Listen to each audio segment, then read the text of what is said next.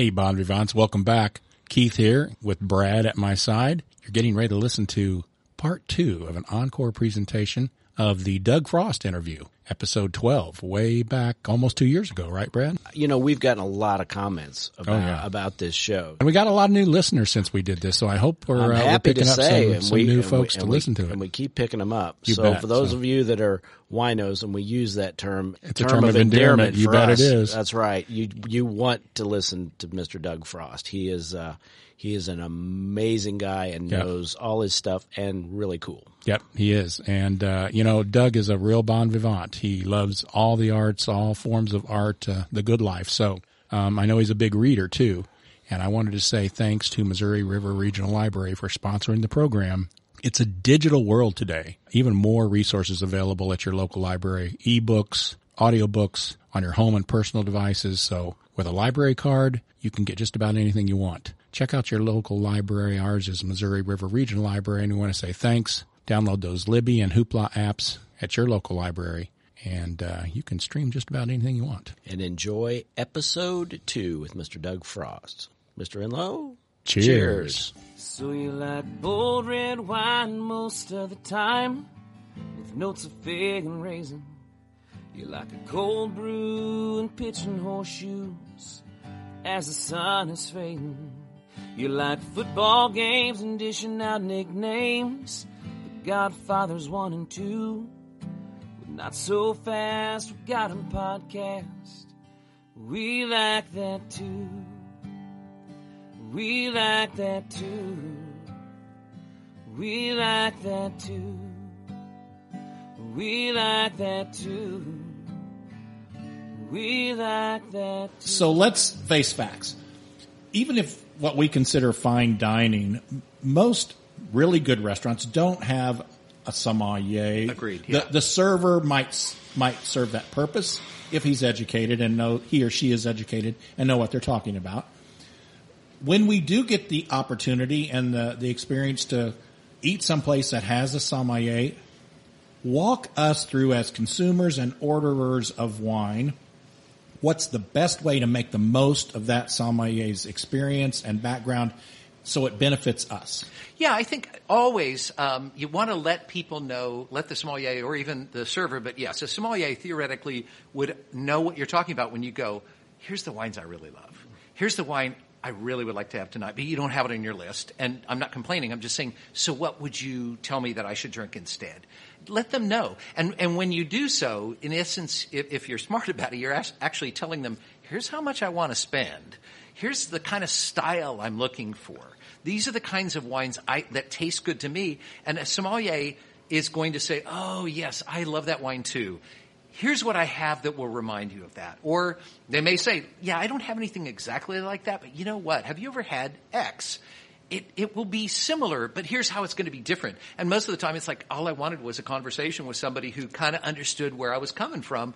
And, and now it's like, bring it, man. Let's roll. This is fun. That, that's a lot of Well, fun. going in and saying uh, I like dry red wine is not being helpful to the It's sommelier. not being helpful. I mean, okay, I got a, I got. Uh, let's see, got which of 'em in which the of these six hundred Yes. bottles do we want to use? That's not being helpful. Yeah, and, and it's okay if you say, oh, and, and I have it happen all the time where people are like, oh, I don't know anything about wine. I'm like, well, is there a particular wine that you like? And they'll be, oh, well, I don't, you know, uh, the, the kind of wines like, I, you know, people don't know that much about it. But, you know, if I can get a brand out of them most of the time, it tells me everything I need to know. It's, it's great information. And, and they're somehow embarrassed, for God's sakes. Why be embarrassed? It's like saying, you know, oh, well, I, I usually just have my pork chops grilled, but I don't know how you're supposed to cook them. Yeah. You know, Well, well, I, it can be intimidating though, I think, Yeah, especially to, you know, people who are not deeply into wine and, and uh, so price point. You, you mentioned it. Yeah. You can suggest it, but let's be honest. You don't want to get caught in that trap where you get the bill at the end of the dinner and you're like, ouch. Right. I didn't right, realize that. yeah. And especially if you're entertaining, you don't want to come across as a cheapskate. Uh, so what's a good under the table kind of way to hint, or another one, you mentioned one, but other ways to let the sommelier know what kind of price range you want to stay in? Well, uh, always rest assured the sommelier knows what the prices are. You know what I mean? So um, if if I say, well, I was looking at this uh, Côte du Rhône, or I was looking at this Syrah from you know wherever, the sommelier has just seen me point at a bottle that costs 35 bucks and a bottle that costs 55 bucks. I know what you want to spend now. Okay. All you've had to do is give me, well, you know, I was thinking about these two. What do you think?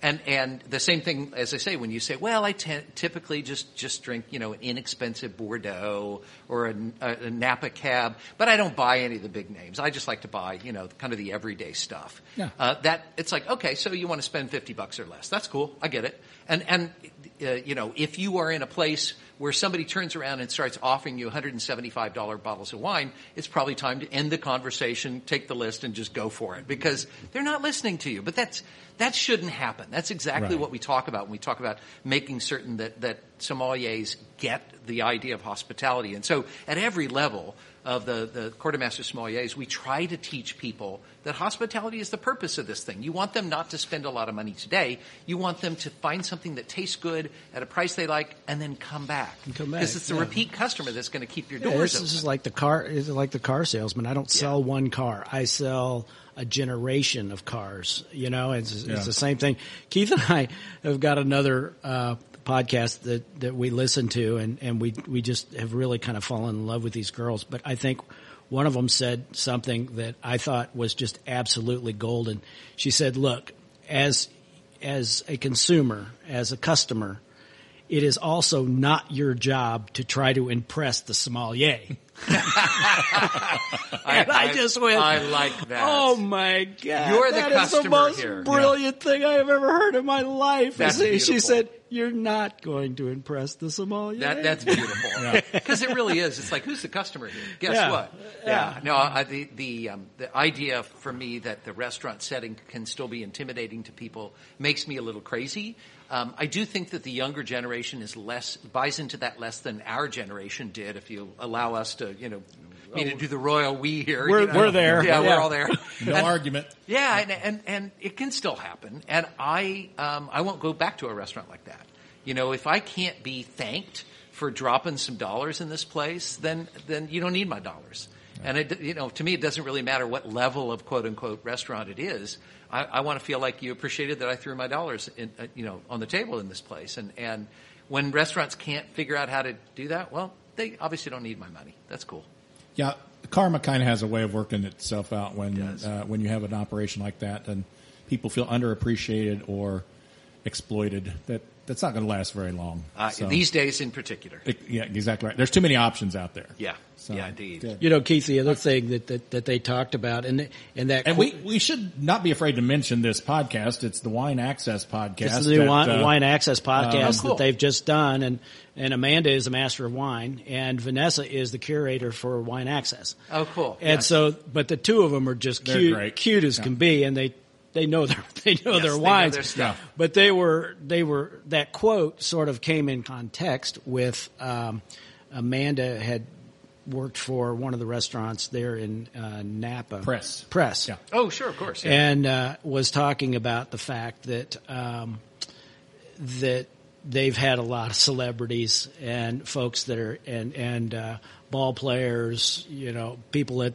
at you know the, the, the LeBron James. I mean, the people at the top of the list, and and one of them was talking about, and they said, you know, the interesting thing about about the sommeliers, the master sommeliers that come and wait on us is in the minds of these sports people, you guys are, are the all stars. Yeah. You Yeah. guys are the ones that we are in awe Yeah, they look up to 'em, yeah. And Amanda's like, really? And they say, no, look, when you're at the top, when you're a LeBron James and you know everything you know about dunking a basketball, but you want to get into the wine world, you are you are our Yoda. You are the person that we want to sit and have a conversation Yeah. with. It was it was. A, I That's love cool. these girls. I really it's- do. it's I'd love good to have them on the show sometime. We may be 'Cause we may be gonna say- cannibalizing our own audience. We may be, but- uh, I, I think you can listen to more to one than one podcast. I, Yeah. I bet you can, and you know, you should reach out for them. I It's bet a- they do it. It's a good one. It, Um, it, it is a good one. I guess maybe the, the master sommelier test wasn't hard enough or you're an overachiever or you just really enjoy taking impossibly hard tests because two years later you decided to, get, to Well, go I- for a master of wine. What was, what was the thinking going on there? Honestly, I took them both at the same time. Oh. um, you know, which is a great idea, especially Okay. uh, at the same time my second child was born and I was starting a new company. So yeah, sleep was no longer an option. So working, you tried to work all of life's stressors into a very short amount well. of time. Might as I, I, I'm up for that. Get them out of the way. Get them Yeah, out of the way. yeah. You know, then you drink wine for the rest of your life. That- it's a good plan. The, the truth of the matter is, is that I, I knew about the MW and I was into it and I was trying to get in the uh, uh, mid '80s. I was trying to get involved in the MW. It didn't really exist here yet, but I went to New York and met with the guy who was trying to bring it to the U.S. English. And- uh, yeah, British guy. And The- well, I mean, the, the master of wine is more of an.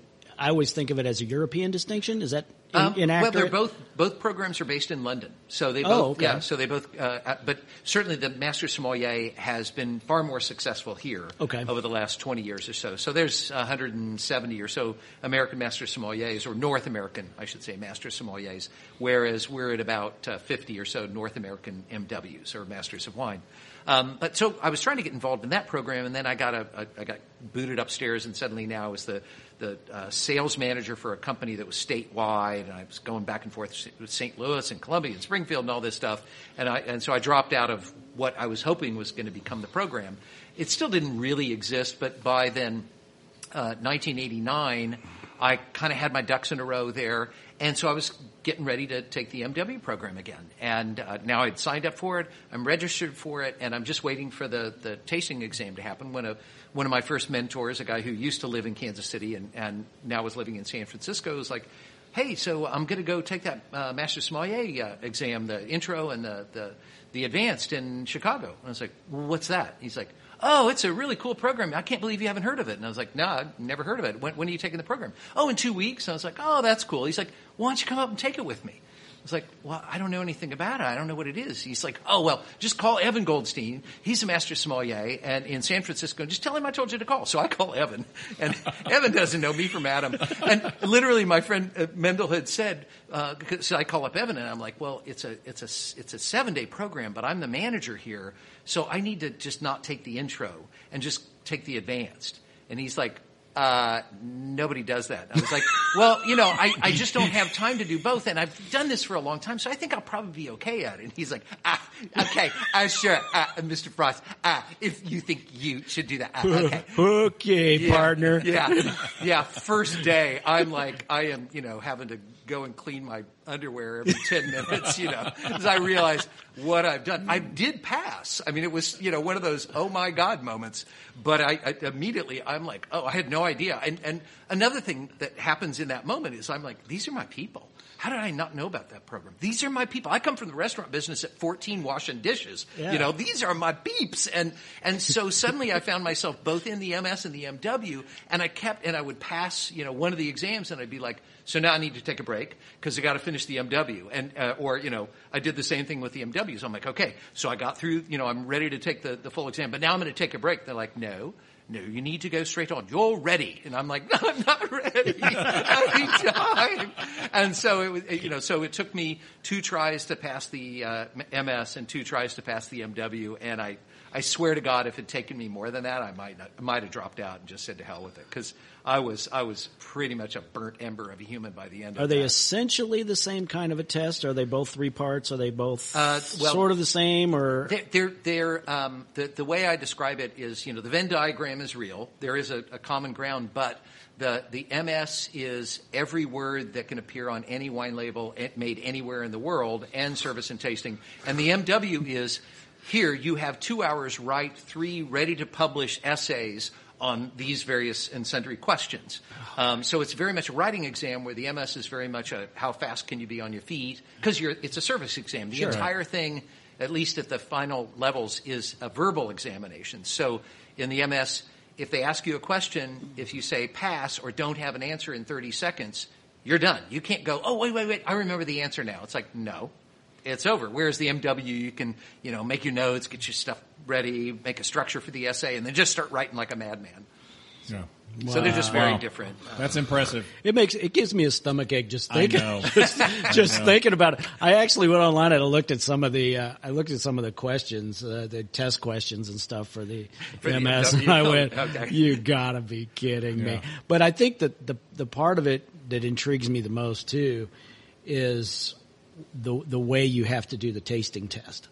I mean, it's almost for those of us that are lay people, it's almost a parlor trick. I mean, it really, really is that you can pick this glass up. You've got a certain amount of time. You swirl it around. You look at it. You start to describe it. Da da da da ba ba ba da. This is from here to da da ba ba ba da ba da. And you got to be right, or, Yeah. pre- or pretty right. It, it, but it's all there, if you will. And and um, there's a story I can't help but tell, just because I, the number of times that people have said when I go, you know, oh look, anybody could pass the tasting exam. It's just a matter of experience. Blah blah blah. You know, people are like, yeah, whatever. and and so I'm one of those. I Well- don't. I don't believe. I you. don't believe you. But yeah, I don't believe you, man. So um, that my my tail, my my uh, evidence would be. So I used to go do uh, uh, annual or bi, uh, twice annual tastings in at Disney World in Florida, and I would do classes there, and they would always say, "Well, let's do one uh, tasting exam. People buy tickets."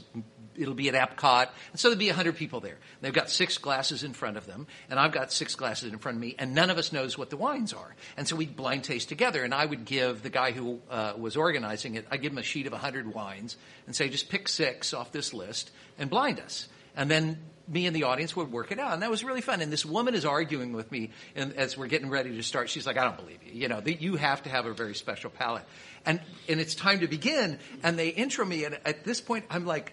This is great, but here's one big problem. This is supposed to be a blind tasting. They forgot to pour my wines. I have six empty glasses, but at this point, I'm like, this is perfect. I'm going to prove to you it's not my palate. So I, I knew a guy in the audience, and he's a candidate, you know, so I know he's good at tasting. I'm like, bring your glasses up here, sit down in my chair. I'm going to stand here, and I'm not going to look at the wines or smell them or taste them. I'm just going to hear what everybody says. I'm going to ask questions in case I think you've missed something, because they may forget to talk about spice, and then how will I know what kind of oak barrel it was in? Or they may forget to talk about herb, her, herbaceousness, so I won't know cool climate, warm climate, which grape, la la la and I got five of the six wines right. Wow. And he only got four of the six wines right. so it's the old, I rest my case. It's not about the ability to collect information. It's about knowing what the data means. It's kind of a. It's gotta- almost a Sherlock But- Holmes. It's a. It's a matter It of deduction. It is. It It- is. we call it the if- deductive taste. If it's not this, it's got to be that. Yes. And it's yeah. It is deductive in the sense that you go, here's what it's not. Yeah, it, right. So obviously this is not New World. So that leaves out half the coun- half the world. Yeah. So, Yeah, half the so, globe, yeah. so now we've got it narrowed down. Yeah. I don't know how you do it. Yeah. just- uh, Well, it's impressive, and and thank thank goodness for people like you because it certainly makes uh, wine more enjoyable for people like us when we can uh, read comments and reviews, and and it's sort of like movie reviews, Doug. To me, when you can find reviewers who you who you are connected, you it's, they like the same thing I like. Very this guy who reviews stuff, we don't like the same thing. Yeah, and you, know? discover that, and Yeah. that's fine. You know, then you know. Right. Yeah. Right. Yeah. So even even not liking something is is good information. You know, not agreeing on something is good information. I I think you're quite right. And, and as a, as a wine writer and reviewer over the years, I always tried to kind of say, well, this is what I like. So you'll know if you don't like that, then don't pay attention to Right. what I like. you know, it's okay because I tend to like things that are a bit more tart. I don't like these big burly wines. I don't like high alcohol wines, generally speaking. And, and, you know, a famous writer like Robert Parker, uh, who was the influencer for a long time, does. Yeah. And, and the issue I would try to point out, because get into arguments about this all the time with, with other wine writers from around the world and such. It's like, look, he's not wrong. His palate likes that. Right. He's saying, here's what I like. If you don't like what he likes, well, so what? Big deal. That's, that's normal. I don't like what he likes, but you know what? That doesn't make him wrong and me right, or me wrong and him right. Right. We like different things, just like we, we like different foods. I think this is a This this, is a is this is a philosophy too that I think Keith and I very much share, and we've we've we've said this on the air before. Like what you like. If you like a Moscato, and that's fine. I mean, if you like, Got- drink but it up, man. but Drink here, what but, you like. but Yeah. here, but here's the thing: if you like a Moscato, don't just drink one. Go out there and look in your price point. You might have 10 or 15 Moscatos. So take the journey. Go out and look at them. If you like Pinot Noirs, my God, there's, I mean, you could just start with just Willamette Valley Pinot Noirs, you know, and, and get the ones that you like, but take the journey and you'll enjoy, I think you'll enjoy you, you'll get hooked on, on, on wine drinking when you when you do it that way, and you like the way you like. Screw anybody that doesn't uh, put you down for whatever you like. You know, with straight. with with, Damn straight. with wine. It's it's life's too short, and it's too and it's too much fun. And it's just it's just personal. It's It it's very and it's personal. very personal. Yeah, it's it's kind of I said it's like putting. You know, there's there's one objective, and how you get there, lots of different ways to do it. So Like like so seven of them in a row is okay then. Well, that's my. Let's leave. Well- my, let's leave my personal game out. Of it, okay? yeah, So I think this is a good segue though to talk about something that I I want to make sure we do not overlook. We're talking about tasting wine, and you just mentioned the kind of stuff you like. You have now started a new venture into making wine. Yes. and I want you to talk about that. Okay. Um, tell us all about your, you know, how you got started, where it's at, what you named it. I mean, I'm going to kind of turn it over to you and let you talk.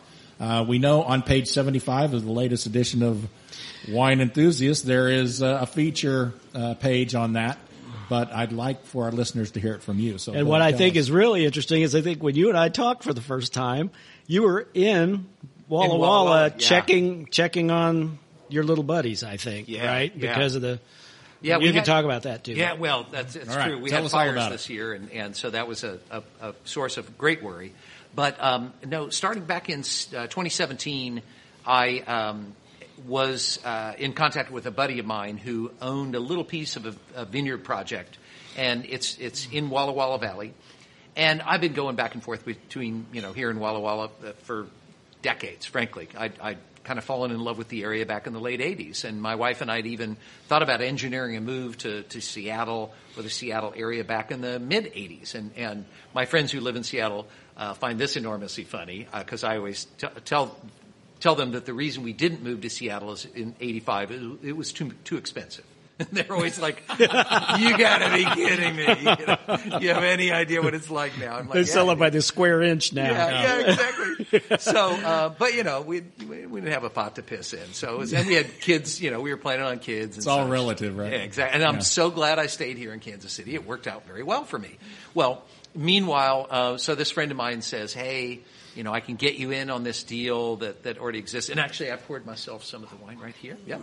Um, and, and so, um, uh, I, uh, meanwhile, had a, a friend who is a, a, uh successful business person here in Kansas City who's helped me with some of the charities that I, I work with here. I work with the Friends of, Ch- Friends of Chamber Music. I mean, we actually even do the, the fundraiser here in this building um, with Angel Flight Central, which is uh, a, a, charity that I've been helping to support for 15 years or so um, with one of my wine competitions. And, and I love that, that charity. Basically, they provide uh, funding for uh, pilots with their own, uh, you know, with their own uh, airplanes or access to, to, to private planes to provide travel to families in need or uh, you know medical emergencies. Quite often, people who are getting you know who who have kids that are getting treatment, but therefore their immune systems are down. They can't be in a commercial airline. Right. And and uh, One so- of our very good friends in Jefferson City is an Angel Flight pilot. Oh, right on. Chip Gentry. Yep. Yeah. I know who that is. Yeah. Do you know Chip? Well, I, I know who he is because every year we we uh, uh, you know honor certain pilots, and and Chip is He's a great guy. Yeah, it's Yeah. it's an amazing charity. So anyway, Yes. Um, so uh, this particular uh, business person had said, Doug, if you ever want to want to do something, you let me know. And I was like, Yeah, I don't think that's going to happen. Well, so what happens is this deal that this friend of mine says I can cut you in on. I'm just going to be a little tiny piece of a of a little tiny pie. Um, but I get I get booted out. The the partnership says, "Hey, we lost a partner. We don't want to put another partner back in." No disrespect to Doug, you know, getting the John Stewart line, but your mother's a whore. No disrespect, you know. But so so I get booted out. You know, I don't get the deal, and that's fine. And and the next thing I know, one of the kind of godfathers of the the uh, vineyard uh, industry in Walla Walla is a gentleman named Norm McKibben, and Norm calls me up out of the clear blue and says, "Hey, I heard what happened. You got a rotten deal." And I was like, "Well, Norm, I mean, I'm from Kansas City. I just, you know, the whole thing was a pipe dream anyway." And and he said, "Well, how about if I sell you some land?" And I was like, "Wait, what?" And he, he has land all over the place there. And I was like, seriously? And he's like, yeah, I have the SeVein project where uh, famous folk, you know, brands like Leonetti and Betz Family and such are all there. He says, why don't you come on up and uh, pick a spot? It's like, really? Oh my God. yeah, you know, it's one of those. So, so I call, I call, you know, uh, my uh, my buddy Brad, and I'm like, dude, were you serious? Because this could get expensive really fast. and, and he's, you know, the two of us threw in together, and we went up there and picked a spot, and I spent about a year and a half just plowing green manure into it because the the soil itself was pretty much just wheatlands, pasture. There wasn't a lot of life to that soil. That's part of the problem, if you will, of the challenge of Walla Walla. A lot of it's just dust. And um, so we, we did that, and we planted in May of 19. Um, meanwhile, I was telling um, a friend of mine who has a very successful winery up there, a guy named Greg Harrington, who's a master sommelier who um, owns Gramercy Cellars. He, I'm keeping him abreast of the whole thing because he had heard about the earlier deal, and he was kind of laughing at me, going, uh, "I don't know if that's going to happen, dude." And, and you know, he predicts correctly. It does not happen, you know. So um, I tell him what's going on, and then in January of 18, I'm up there signing the paperwork, and then I go by to see Greg and his winemaker Brandon, and, and he's like, "So you did it?" I'm like, "Yeah." He's like, "It's signed. It's already done." I'm like, "Yep." You know, now we're just gonna, you know, get started pretty soon. He was like, "Sit down." You're going to be drinking from a fire hose right now. You're going to make wine in, in the fall. I was like, no, no, Greg, it's not even planted yet. He's like, shut up. You're going to be making wine in the fall. I'm like, no, you see, I'm going to learn what I'm doing first. We're going to figure this. Out. Shut up. You're making wine in the fall. I'm like, but see, we don't have any plants yet. Shut up. I'm going to give you some of my Block 49 Lake Helene. And it's like, Greg, that's your favorite Syrah. And he's, he's like, shut up. You're going to make Lake Helene Syrah. You know, it's like, okay. You know, Well, so If Here we go. and, and he was right. I mean, it was like you got to learn how to how to walk before you run, and and in this case, you got to learn how to crawl. Just figure out what is available in a place like Walla Walla. So we made actually close to 800 cases in 2018 because once once I'm in, you know, making some wine, well, then I guess I'd better buy some grapes from the neighboring vineyard to the place we bought. That way I can learn what, you know, the Bordeaux varieties are like in that place. And uh, so, and once that happens, I need a winemaker. So Greg and Brandon, Brandon turned me on to a, a kid. I say kid. He'd been making wine in Walla Walla for ten years. Had his master's from Washington State in, in enology. But I, I, he and I start talking, and we hit it off. And it's like, let's do this. So we hire him. He's my only employee. And it's just really just the, the two of us making this wine. Uh, we rent uh, a space at a at a you know kind of a cooperative winery up there that uh, a bunch of wineries utilize up there, and and we made about three thousand cases in 2019, and this year we just uh, we're buttoning up about four thousand cases or so. Wow. We barreled everything down, um, making about six different wines now. But uh, in, in initially and right now, we just have this Syrah that we're tasting, and then we have a, a Bordeaux blend that comes from a single vineyard called Seven Hills, kind of the oldest, most established vineyard in, in Walla Walla. But it's right next door to my uh, to the vineyard that we bought and planted. So I thought that'd be a good way to learn. For our, for So our- this is Echo. I'm sorry, Brad. no, I was just going to say for, for our bon vivants who don't realize this this area is exploding for wine up there. Mm-hmm. It is it has really come on. So you Right. are you are in a you're in a hot spot. I think. Yes, Are you yes. not? I think so. Yeah. Yeah. I was. It's a place I like a lot. So this is Echolands. Yes. So so Echolands. Where, yes. Where'd the name come from? Right, I well- know because I read the article. You. Tell well, you know, if you look at the label, you see there's a topo map on there, and the the vineyard that we bought is right on there, as is Seven Hills, and and uh, our vineyard is kind of a long. Um, it starts at about 1,100 feet and then slides down to about 900 feet or so in elevation, and and then there's a big, you know, there's a creek there, and there's kind of a canyon off to the to the side. So there's a bit of an echo and and, and you know, or potential uh, echo, if you will, when you stand at the top of the hill, and and as I was trying to figure out the name, I decided just to camp, not camp out literally, but to hang out at the vineyard a lot and see if I could figure out what it should be called in that way. Um, so started out that way, and then I got to thinking about it, and I thought I, I, I like this name in the sense that I'm in Kansas City. It's far away in Walla Walla, so there's a bit of an echo effect, if you will. And then as we you know really go from prosaic to more poetic, the the the uh, myth of echo, if people will remember from Ovid's Metamorphosis, where we get a lot of these uh, this mythology that we have today. Um, echo is this. Uh, this spirit that wanted to take corporal form so she could declare her love for this youth she'd fallen in love with. And she gets she's allowed to do that but with the caveat she is not allowed to say anything that is not said to her. She has to repeat exactly what is said to her. And i thought what an apt metaphor for winemaking itself. You basically if, if as a winemaker, if you try to say something the grapes are not already saying, you're going to screw it up. Or at least in my world, that's not how I view winemaking. And, if you will, the the wine therefore is an echo of the grapes. The grapes therefore are an echo of the land, and and hence the name. And and then I will have to give credit where credit is due. Uh, one of the sommeliers here in in town heard this whole tale, and he's like, uh, "Dude, you missed the obvious one." I'm like, "What?" It's like Walla Walla. That's an echo. That's like, damn it. Yeah. I'm going to take credit for that. Yeah. Damn it. Ah. I knew that. I knew that. Yeah, you need to add that into your story. Don't Yes. let don't let the facts ruin a good story. Oh you no! Thank. Don't, Yes. never let the facts that. get in the way of a good story. That's right. All right, so so we have been privileged enough, We have been privileged. We Doug have has poured us a an glass of echo, this. and the uh, and this is 2018. 18. Yeah, so this is our Syrah. first release. Yeah. First release. All right, the nose is the nose is really interesting. it's it's really different. It's- I, and it's- I I mean that in a good way, but it is it I is was hoping not that. something that I have experienced very often. The, the idea for me was very much that there's a lot of uh, big Syrah out there, big Shiraz, uh, if you will, same grape.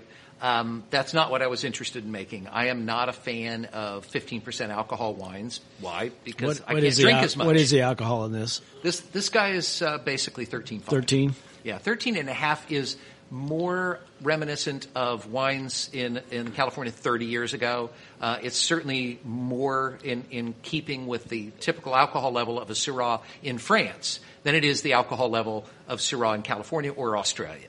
Um, those wines often can hover around 15%, and I just, you know, that difference is, is critical to me because I want to be able to have three glasses, not one. And uh, so that was part of it. We also, uh, as as the tradition in Northern Rhone, particularly in a place called Côte Rôtie, uh, a place I'm really really fond of, they typically use one or two percent Viognier, which is a white grape, and you crush them all together, you ferment them together, and it adds a little bit of just a tiny bit of a floral element right at the back end of the wine. It also actually helps adjust your your acidity a little bit, and it'll help fix color. And I, I did it partly because we don't get a lot of deep color out of this Syrah. This is kind of an elegant style vineyard, uh, so it fit into my my you know hope of of how we were going to make the wine. But it made perfect sense when we're looking around and I'm biting the grapes, eating the grapes, trying to figure out when it's time to harvest them. And I'm like, you know, there's Viognier right next door, Taylor. Taylor's my winemaker, and he's like, yeah, I, I asked if we could have some, and if we want some, we can we can fill up some buckets. Yeah. I was like, really? And, and so we hand harvest and we foot stomp. Um, this stuff is actually uh, punched down by hand twice a day in bins that are about four foot by four foot by four foot, and we just crawl up in them and, and you know squish them down. And, and so it's really very much handmade in that way. And the Viognier grapes, you just throw them in there as well, and and it uh, helps, uh, I think, with the character. And, and then everything was quote unquote native ferment, so we don't add any uh, yeast. Uh, we let just the ambient yeast in the air do the trick. Um, and, and then, then we put it at about, uh, only about one out of five barrels is new. And the barrels are not typical wine barrels. Uh, we, we use typical what we call Bordeaux barrels for the Cabernet, uh, blend, the Cabernet, the Cabernet uh, Franc, Merlot, etc. That's fine. But for the Syrah, I've always believed that bigger barrels are better. So these are about twice the size of a typical wine barrel.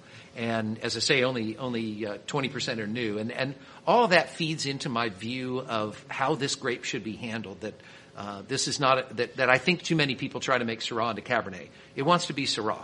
It's, it's somewhere between Pinot Noir and Cabernet. It's not, you know, it's, it's its own thing. If it doesn't have that, what what do you think? You're over here grinning, and I, well, I'm, I smi- tell you no, what, I'm smiling because I like this, and here's why I I, like too. this, Doug. And not that you need my, you know, recommendation or approval. I tend to like old world wines, and I tend to like higher acidity. I tend to like really a lot of minerality and earthiness, and I I'm getting that from this. I, I don't mind fruit, and I like you know I, I like some fruit, but I really like that uh, that acidity and and you said tartness. I, I agree. Um, not tannic, Right. but but I like But not this. shy either. And, Yeah, but the it's- but the nose on it. If you put this in front of me blinded, I would have guessed this was an old world wine because of the nose and that that earthiness, that that acidity, that minerality that I get off of the nose. Yeah. That's just my opinion. this is kind of what I think of when you think of a Washington Syrah. This is what I want it to taste Cool. like. Good. Um, I like it. I like it a little peppery. I like it a little spicy. I like. I love it that way. But it's you know? so well blended. but it's so smooth at yeah. the same time. You you kind of get the spice maybe, or I do anyway. Maybe a little bit later. yeah. Yeah. And, and after and you after you've swallowed it, yeah, it's it's and it- it's sort of at the it- back and on the side. it's kind of the gift that keeps on giving. It is. back It's there. very nice. Yeah. Yeah, Well, thank is. you. Yeah, that's, No, that's very, that's very nice. Congratulations. I think you've. Uh, I think you're onto something there, young man. Do you have a wine Yep. club yet? uh, yeah, actually we have. Okay, it's- you have two new members of your wine Oh, There club. we go. All We right. got it. Awesome.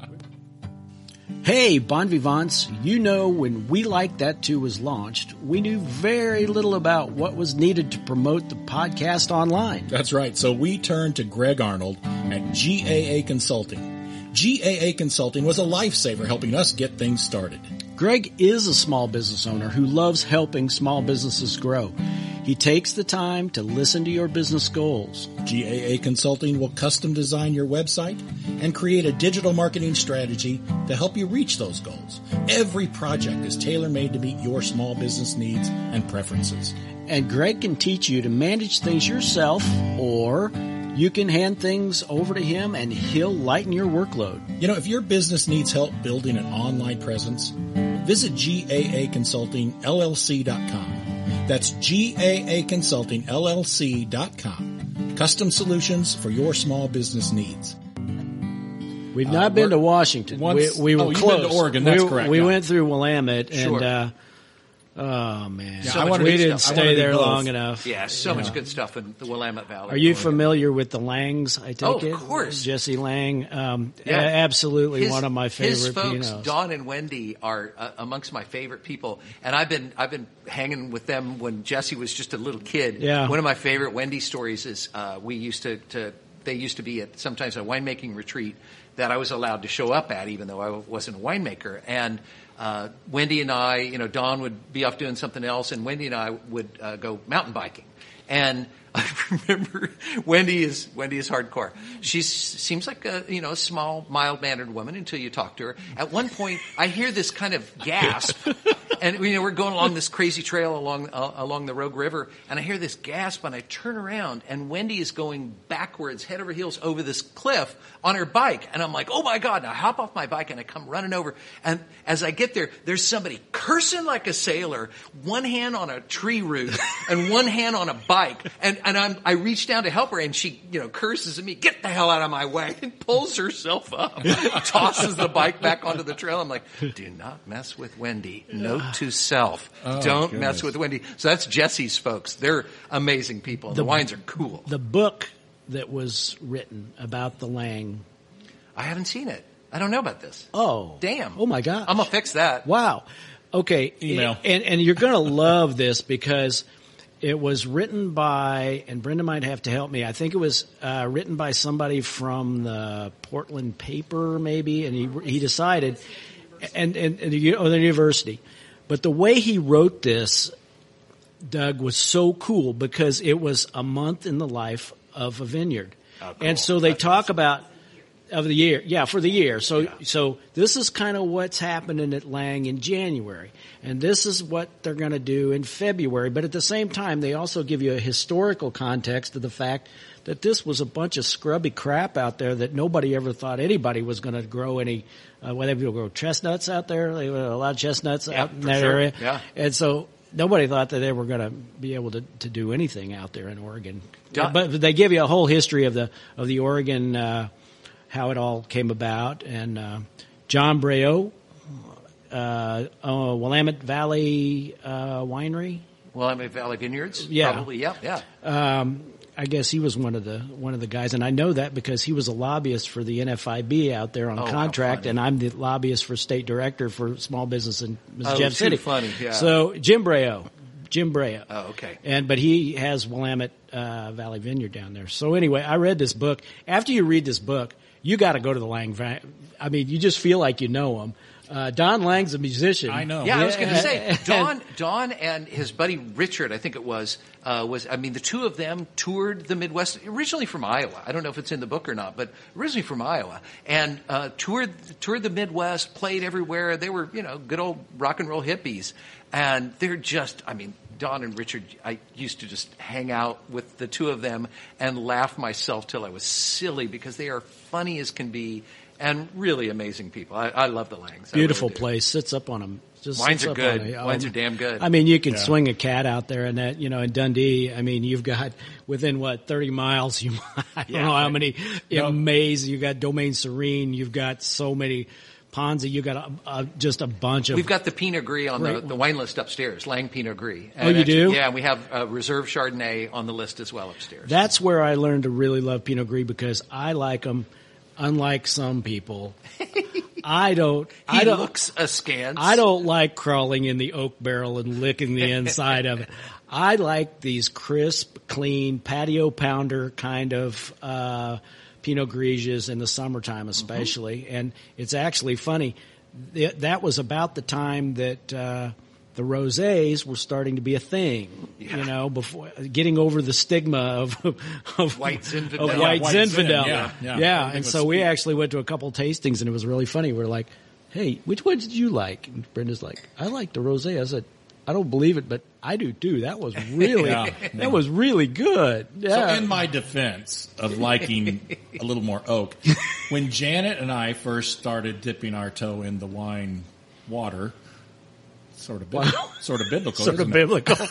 did you turn it into it? buttery oaky Chardonnays were the style coming out of California. Absolutely. And that's what we cut our teeth on. That's Sure. what we grew up on.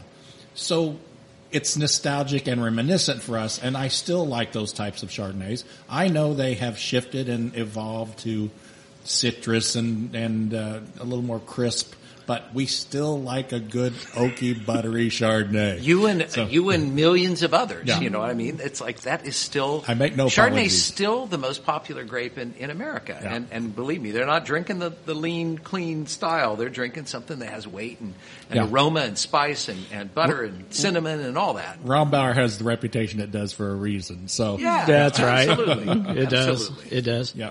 Well, this. Well, thank you very much. This Doug. is this is this delightful. This is Um, really good. This is really really good. Cool, Uh, just you. for our audience, what's the what? If you don't mind, what's the price point on? on Typically, this is around thirty eight bucks. okay. ah, there you go. I'd pay.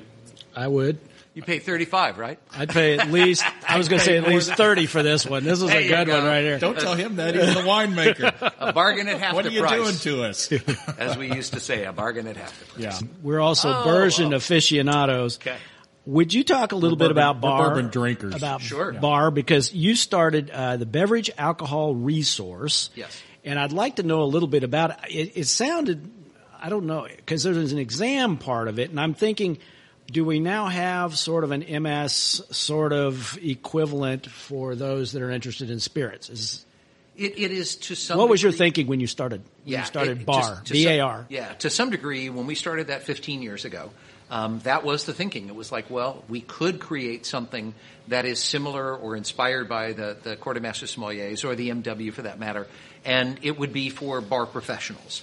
Now, um, what was happening at the time? I'm, I've been involved uh, for many years in uh, the spirits industry as well, in the cocktail business and such, um, and and I was a judge at the San Francisco uh, uh, spirits competition, which has been around for about 20 years or so, eh, maybe not quite, but uh, by the second year of doing that, there was a small cadre of, of us who were judges within that group that we found ourselves always hanging out in the in the bar, you know, afterwards, Imagine as that. one does, yes, and talking, you know, smack about the business and and comparing notes and having a good time, and and uh, two of us had back in uh, the the early '90s been actually yeah, I guess it was uh, started in '91 or so. About the time I passed the Master de Sommelier, I had uh, helped create with one uh, one partner, a guy named Steve Olson, something called the Sterling School of Service and Hospitality, Spirits and Cocktails. Uh, it was founded uh, by Evan Goldstein, a famous Master sommelier. He features in that story earlier where I was talking about, you know, he he's the guy I called to say, I don't need to take the intro class. I'll just move right along. Right, right. Well, Evan Evan is a famous restaurateur. His mother was Square One in San Francisco, and that's where Evan cut his teeth. And he created this wine school and at, at Sterling Vineyards. And he wanted to, he was then tasked with creating a, a spirits and cocktail school. So he called me up and he called Steve Olson up and said, you guys are friends. You guys love working together. You want to do something. And Steve and I were all over it. Uh, Steve lives in New York. I live here, but we put things together and we traveled the world basically teaching people about spirits and cocktails for about two years or so. And then that wound down. It, it coincided with the, the sale of Seagram's, which is the company that actually paid for us to do that stuff. And Seagram was dissolved. And, and so we kind of said, well, we'll do something else in the meanwhile. I started teaching spirits classes at Disney World, which is how, you know, that came to be. And now we find ourselves in San Francisco, sitting down with Paul Pacult, who's New York Times uh, spirits columnist, David Wondrich, who is about to publish his first book about cocktails, but he's the Esquire spirits writer, and he wrote Punch and Imbibe, and now kind of the the, the, the books for for uh, the cocktail industry.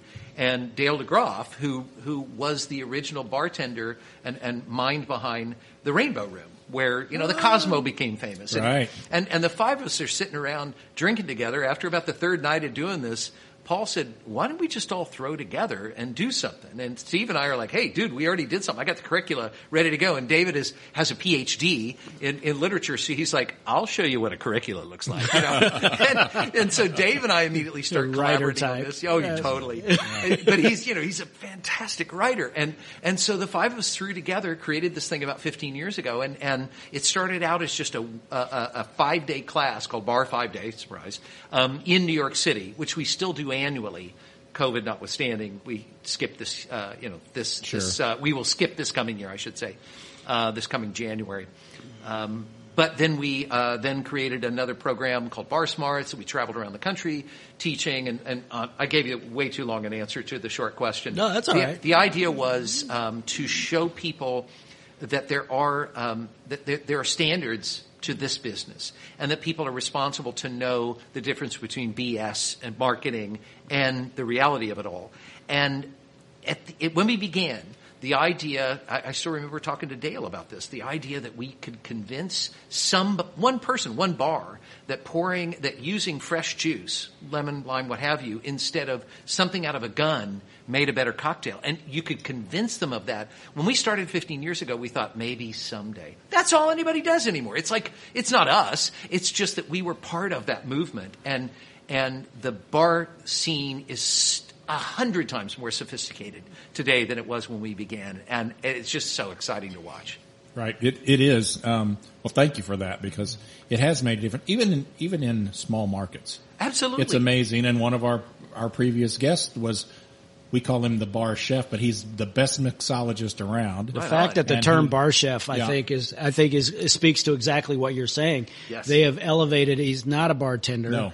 He, he tends bar, but he is the chef Yeah. and he is in, in He's charge in- of the beverage pro- pro- He infuses program. his own flavors into so into liquors now. and syrups and Yeah. you know he's he works with a pastry chef to develop flavors that are part of his mixers. It's amazing what he does, and I know that's happening all over the country. gotta yeah, and, come- and when I was bartending, you squirted stuff out of a gun. For Right. God's Yeah. sakes, you know?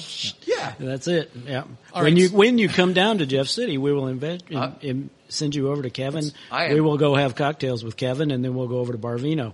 We got this all planned. I, do. I'm down we gotta, with that we because got to pick a date. you know, the, actually, our plan has been to do the Katy Trail again. We did it about uh, four years ago, and it was fantastic. Well, it's and of course, still runs, there. We runs love right it. through there. It sounds like Absolutely. Yeah. pure fun. So, so let's dispel some myths, okay? Because uh, I think everyone can agree the wine world can be intimidating. What are some of the wine myths out there that you, as a, an educator, a, a, um, an advisor, sommelier, would like to say? This is not true. This is not, you know, this has been overblown and walk away. Yeah, I, I certainly think. I mean, you guys have already spoken to it in, in, in writ large.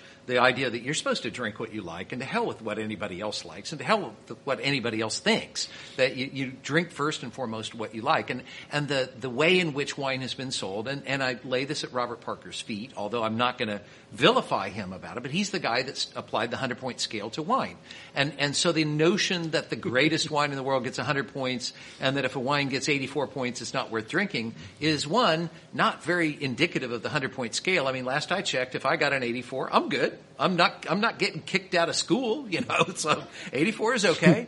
but, you know, somehow in the wine business these days, anything under 90 isn't very good. So the scale itself is, is skewed. And, and in Parker's defense, years and years ago, I, I, I uh, spent the day with him and it, teaching a, a master class. And by the end of the day, there were a lot of drunk guys, you know, of course. And one of them buttonholes him. He's like, you know, don't you think the hundred point system is just BS and, uh, you know, it doesn't mean anything? And I, yeah, you know, blah, blah, blah. and Parker looks at him and said, well, the hundred point system helps me sell magazines and I'm in the business of selling magazines.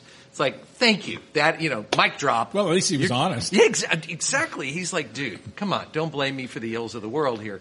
But, but it is also true that the hundred point system doesn't mean a damn thing. It, it- if, if Robert Parker gave a wine 99 points and he's coming to dinner, go buy the damn wine. If Robert Parker gave it 99 points and he's not coming to dinner, who cares? You know what I mean? It's like, find out what your guests like. Most of the time, my guests would rather I bring something that maybe has a touch of sweetness to it or is a little softer and lighter. And the big, you know, powerful, bitter, astringent wines that Parker likes, he's right for his palate. But most people aren't going to like those wines. Here's one of the things that I like about some of the online uh, apps or purchasing guides or whatever is when they take a an average of a lot of different reviews using the hundred point if you want to use the hundred point Yep. scale, but you're getting you're not just getting one person's rating. So you've got you know if I'm getting an average of ninety two or whatever, I know I'm in you know. A lot of people think this is a pretty quality wine. You Yes. know, let's give it a try. So Yes. And, and, and exactly as you said uh, earlier, Keith, I think the key is find a writer whose taste reflects your own, and then just read what they like. Yeah. Pay attention. Uh, truthfully, what I always tell people is the real key is find a retailer who you like, because. You know, the idea, one thing that makes me crazy, the idea that somebody will drive across town to save a buck on a bottle of wine is just dumb. Because one, that's gas. Two, what I need in- order to buy good wine is not necessarily some damn score on a, on a sheet of paper. I need, and, and I get to enjoy this here in Kansas City, to walk into a store where somebody knows my tastes. And, and it's true. I mean, you know, up until the, guy's not there right now, but there's other places I go. But I always think of this one guy named Jim. You know, I'll walk in, he's like, hey, how you doing? I'm like, hey, pretty good, man. What's going on? He's like, uh, did you ever try this? I'm like, uh, no, I haven't seen that before. And he's like, get three. I'm like, Yeah. uh, okay. You know, it's like, I've never seen it before, but come on, there's, you know, hundreds, ultimately, there are tens of thousands, if not a hundred thousand different brands out there. How are you going to know them all? What you want is a retailer who, you know, that you could walk in and say, hey, you remember that bottle I bought last time? I didn't like that. And they'll go, you know, do the, sorry, I won't sell you anything like that again, but what'd you think of this wine? Oh, I liked that wine. It's like, okay, come here. I got something else for you just like Yeah, you're exactly right. I travel quite a bit for my job and I've got a few wine stores around the state that I know I can go into and even as infrequently as I might be there, I've learned to trust these guys. They know what I like and they're, they're steering me in the right direction. So, I, and I live the same way. I, I let people tell me what to buy that I haven't seen before, and, and you know, I'm kind of like, dude, you know, that's how how complex the wine world is. Listen to other people. yeah. I, I'm militant about the rating thing. I really am. I, I think it does this. I think it does the consumer a great disservice. I think it's very confusing. Calm down a little bit. I don't know who the hell James Suckling is, and I don't care what he what he puts on. But he puts a number on there. Wine Enthusiast, uh, which I love, is my one of my favorite magazines. They put they put ratings on. Now I tell you what, if we really want to do if we want to do ratings, here's what we do, Doug. There's my idea. You take ten master sommeliers and you put them in a room with about two thousand wines, and you guys come up with a rating system and you rate those wines. And I tell you what, I think I would probably pay great great attention to, to to what you all came up with as far as an average on on bottles of wine. But It'll we- never happen. I we mean, would never agree. Yeah, you never agree. They don't agree either. You don't agree. Funny. Yeah, the- in the MWs, we always say, you know, put three master, masters of wine together, and it'll have five opinions. so, yeah. I mean, I don't know. It just eh, sometimes I, I Well, get I'm- a little riled in that I see I see some wines on there that I think are really really good, and they get an 85, and like you said. Those aren't supposed to be any good. Right. If they don't hit 90, all of a sudden they suck. You know, yeah, I'm like, it's just ridiculous. It I'm, I'm glad we talked about that. That was one of the things we wanted to cover. But I feel so much better. So better. we've talked a lot of wine today. We've talked a lot about wine, and again, thank you. But Okay, here's what we're going to do. We are going to do the one thing that you've got in there, though. We are going to do Doug Frost rapid fire right now. These Oh, are going to be really all right, quick. all right. These are going to be fast, but Fast these, five. but these are these are important. These All right. these these are are important in the wine world. Yeah, you're gonna have to put your sommelier cap. All right, here you go. Here you go, MS. Cork or screw cap? Well, I finished mine with cork and with screw cap. It depends upon the wine. If it's fruity, if it's meant to be consumed fresh, screw cap, baby. Okay. Boxed wine, yes or no? Sure. Foil cap, slice just the top off or remove it entirely? Oh, just uh, I slice off the top. Okay. Aerators, use them or lose them? Uh, lose them. Darn. I was hoping he'd say the other. tipping, tipping the somm, separately or with the total check?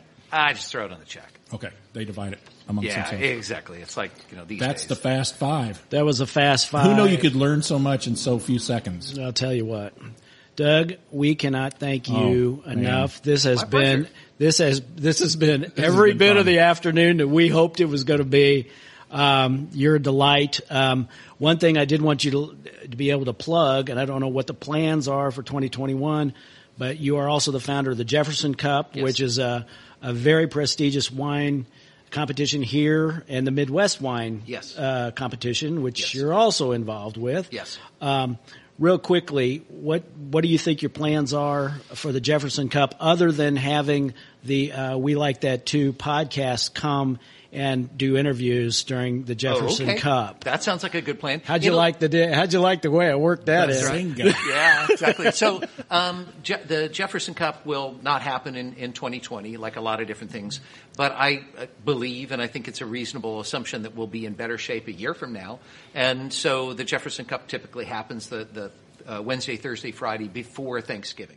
I believe we'll be able to have that competition. The Mid American happens always in uh, the the second week of July, and I'd like to think by the time we get to July, we'll be allowed to, to get together Sure. again. I mean, they got vaccines theoretically on the way, and and they'll get out there eventually. So I, Right. I, I think there is life after 2020. Real quick, who's invited to the Jefferson Cup? How do you how do you get your wine? Do you submit your the vineyards submit their wines, or you they're We- invited? or, yeah, we actually invite uh, the wineries that, that are, are participating. But the truth of the matter is, is the reason the invitation exists is because we're trying to limit the number of California wines that are there. Most competitions, let's say, have 2,000 wines and 1,800 are, are from California. Guess who wins?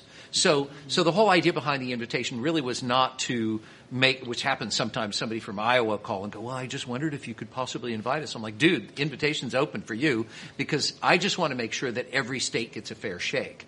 And typically California has overwhelmed in number, so the invitation exists so California can't do that in our competition. Oh wow! Yes, and and, and yeah, we're unabashedly uh, not shy about inviting ourselves over to uh, set up and, and and and talk to great winemakers from around the country. I think that would be. Yeah. I think that would be awesome. Well, the other thing I want to remind listeners is we will post all of these links and things that Doug is supporting, sponsoring, uh, starting as a business owner, that kind of thing. So we'll get all that up on the website and the Facebook page and, uh, and cross promote some of that stuff for you. Awesome. Thank we, you. we certainly will. Thank you again. Thank you. so much. This has been this has been fantastic. And uh, Keith, I'm I am sad that we're having to wrap this up. We Like That Too is produced as a labor of love for the enjoyment of bon vivants everywhere. To get information about our bottles and links to our guests, go to our website, welikethatpodcast.com.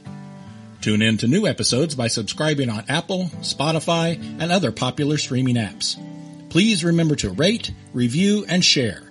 And be sure to follow us on Instagram and Facebook at We Like That Podcast. So everybody, hey, remember the numbers. One bottle, two good friends, and three top picks because We like that too. We like that too. We like that too. We like that too.